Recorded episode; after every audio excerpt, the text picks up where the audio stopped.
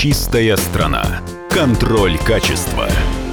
Здравствуйте, уважаемые радиослушатели. В эфире программа «Чистая страна» и я ее ведущий Александр Чекшин. Сегодня у нас в гостях президент Национальной ассоциации природопользователей Кокотов Борис Владленович. Здравствуйте, Борис.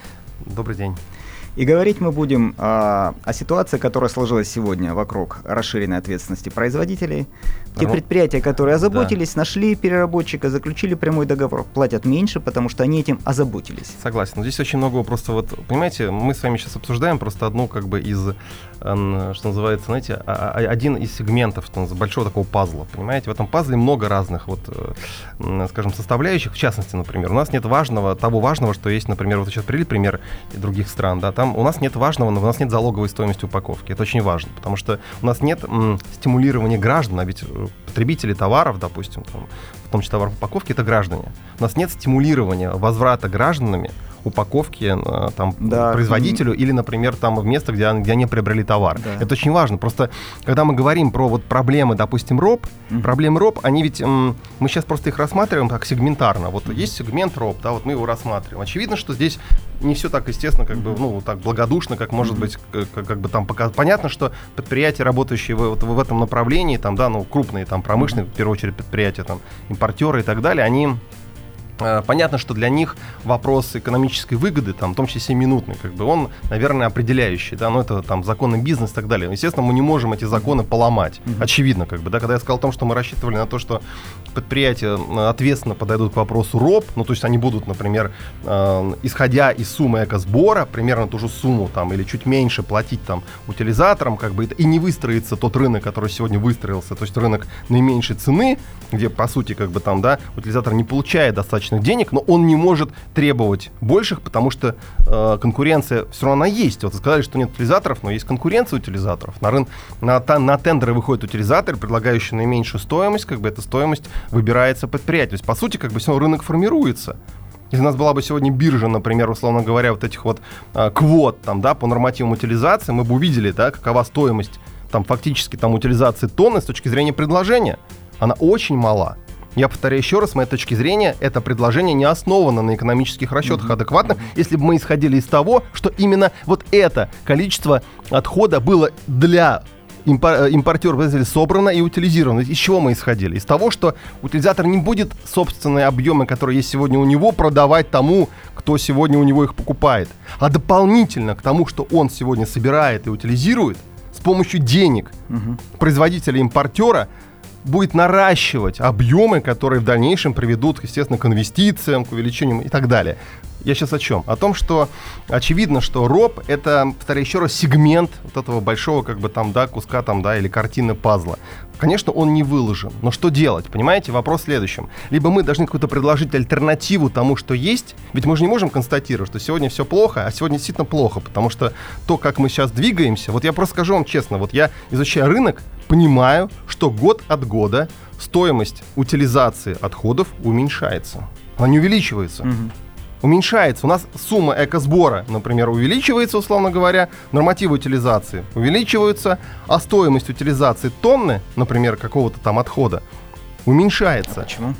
Потому что это рынок, потому что единственным критерием для предприятий является стоимость оказания услуг. Повторяю еще раз, стоимость услуг не обоснована. Я бы предложил, что сделать, например. Можно было бы оставить нынешнюю концепцию РОП, которая существует, но при этом зарегулировать работу предприятий с утилизаторами. Сделать, например, специальный, может быть, выпустить нормативный проакт, определяющий порядок проведения тендеров при выборе утилизаторов, чтобы можно было э, во главу угла ставить не стоимость утилизации, а, например, значит, вопрос инвестиций утилизатора Например. получено. Это было бы важно. Просто тогда можно было, понимаете, показывать и видеть государство в том числе. Ведь это все орган регулирования, что денежные средства, которые получаются, допустим, утилизатором, они вкладываются в экономику отрасли что сегодня утилизатор не получит деньги, там, да, положит их в карман, как бы, понимая, что они не принципиальны по сумме, и не могут дать ему какого-то стимула к развитию. Вот если здесь будут подобные нормативные проакты приняты, которые будут регламентировать подобный подход, я за это. Очевидно, что деятельность на рынке сегодня не зарегулирована. Очевидно, что необходимо, чтобы все игроки на этом рынке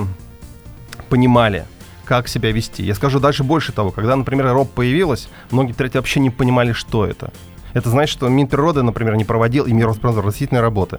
Никто не разъяснял, что это такое. Просто, знаете, многие предприятия восприняли экологический сбор как просто очередной налог. Угу. Я много ездил по стране, как бы разговаривал с разными предприятиями, в том числе винодельческой промышленности. Они просто не понимали, или, вернее, по-другому, понимали, что просто на них сейчас возлагается еще одна фискальная нагрузка, смысла, который они не видят. Они не понимают, зачем они должны платить еще там по 2500 рублей за тонну там выпускаемой продукции. Почему, почему они должны это делать?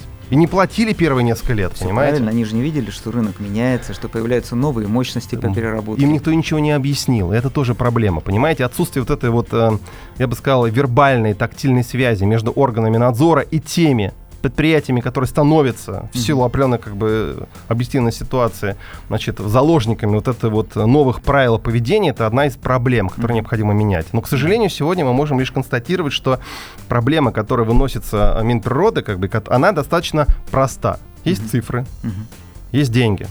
Минприрода говорит о том, что концепция не удалась. Угу. Ну, или как бы констатирует, что она не удается. Угу. Ну, угу.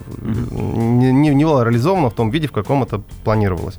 Угу. Не получилось в какой-то степени, да, потому что, конечно, появились игроки на рынке, там, угу. адекватные компании, там, да, разные компании, угу. причем это может быть там, условно, Леруа Мерлен, который, например, сегодня озабочен вопросом, значит, э, создания пункта сбора текстиля, потому что для них текстиль это важно. А с 2019 года появился ставка экосбора уже нормативизации по текстилю. Угу. Там или Декатлон какой-нибудь условный, понимаете? Там это есть там, условно говоря, FS, Балтика, там другие компании, которые тоже как бы с точки зрения своего отношения социально как бы ответственно относятся к вопросу. Очевидно, да. То есть, конечно, если новая концепция будет реализована, вот мотивация у этих компаний, по сути, будет утрачено. Ну, кроме случаев, когда они сами должны будут заниматься созданием собственных инфраструктурных объектов, но это, опять же, не их направление бизнеса, поэтому это, безусловно, как бы будет только лишь для них обременительным. Да? Понятно, что в рамках нынешней концепции можно их мотивировать, можно реализовывать э, концептуальные какие-то там программы и так далее. Но, понимаете, повторяю еще раз, необходимо тогда, чтобы бизнес-сообщество сегодня, Минприроды, Роспортнадзор сели и это обсудили. Потому что сегодня все сводится к написанию писем. Я лично подписывал обращение ассоциаций, я тоже его подписывал к значит, президенту, там, к представителю правительства, что не меняйте концепцию, что значит, это приведет тому тому-то. Понимаете? Да, мы все это делали. Но, понимаете, есть точка зрения моя, ваша, э, других ассоциаций и так далее. Эта точка зрения основана на нашем, э, знаете, таком вот идеальном представлении о том, как РОП работает. А есть факт. Для чиновника же все просто. Есть нацпроект. Есть показатель нацпроекта, самые как бы, значит, э, показатели эффективности. И они этими мыслями, этими категориями как бы рассуждают. Господин Кобылкин, министр природных ресурсов, он этими категориями мыслит. Родионова, Слангена, она этими, э, руководитель Роспромзора, этими категориями мыслит, понимаете? У них нет других категорий. Мы не изменим сегодня эту концепцию, поэтому мы должны лишь показать, дать Минтроде альтернативу, сказать, ребята, окей, вы хотите по-другому. По-другому будет хуже, потому что мы только будем максимально обременены финансово, но это не здраво, потому что будет то же самое э, российский кооператор. У него будут, скорее всего, между нами аффилированные компании, mm-hmm. которым он будет, видимо, раздавать эти деньги, ну и так далее. Mm-hmm. Опять это серая, как бы, вот э, там часть там, бюджета. Не поменяется, да. Не поменяется. Ну давайте предложим альтернативу. Не надо писать просто письма, mm-hmm. как, как бы это mm-hmm. плохо. Давайте скажем, что изменить, потому что мы должны ассоциации и производители видеть проблему.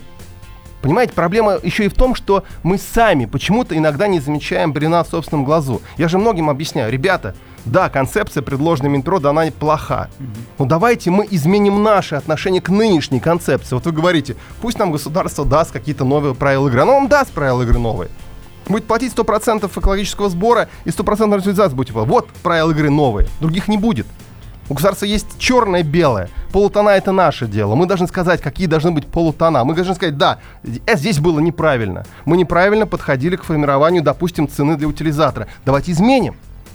Давайте оставим мотивационную часть для производителя, будем сами заниматься значит, э, своими проектами, там, будем там ставить фундаматы в магазинах, там, да, будем, значит, мотивировать утилизаторов, но давайте при этом изменим подход к ценообразованию, потому что именно это является сегодня для Минприроды лакмусовой бумажкой понимания того, что реформа не удалась в этой части, понимаете? Надо идти на компромиссы, понять, что не так. Давайте изменим в нынешней концепции то, что не так, и скажем Минприроды и Роснадзору, мы готовы к тому, чтобы по-другому относиться к РОП.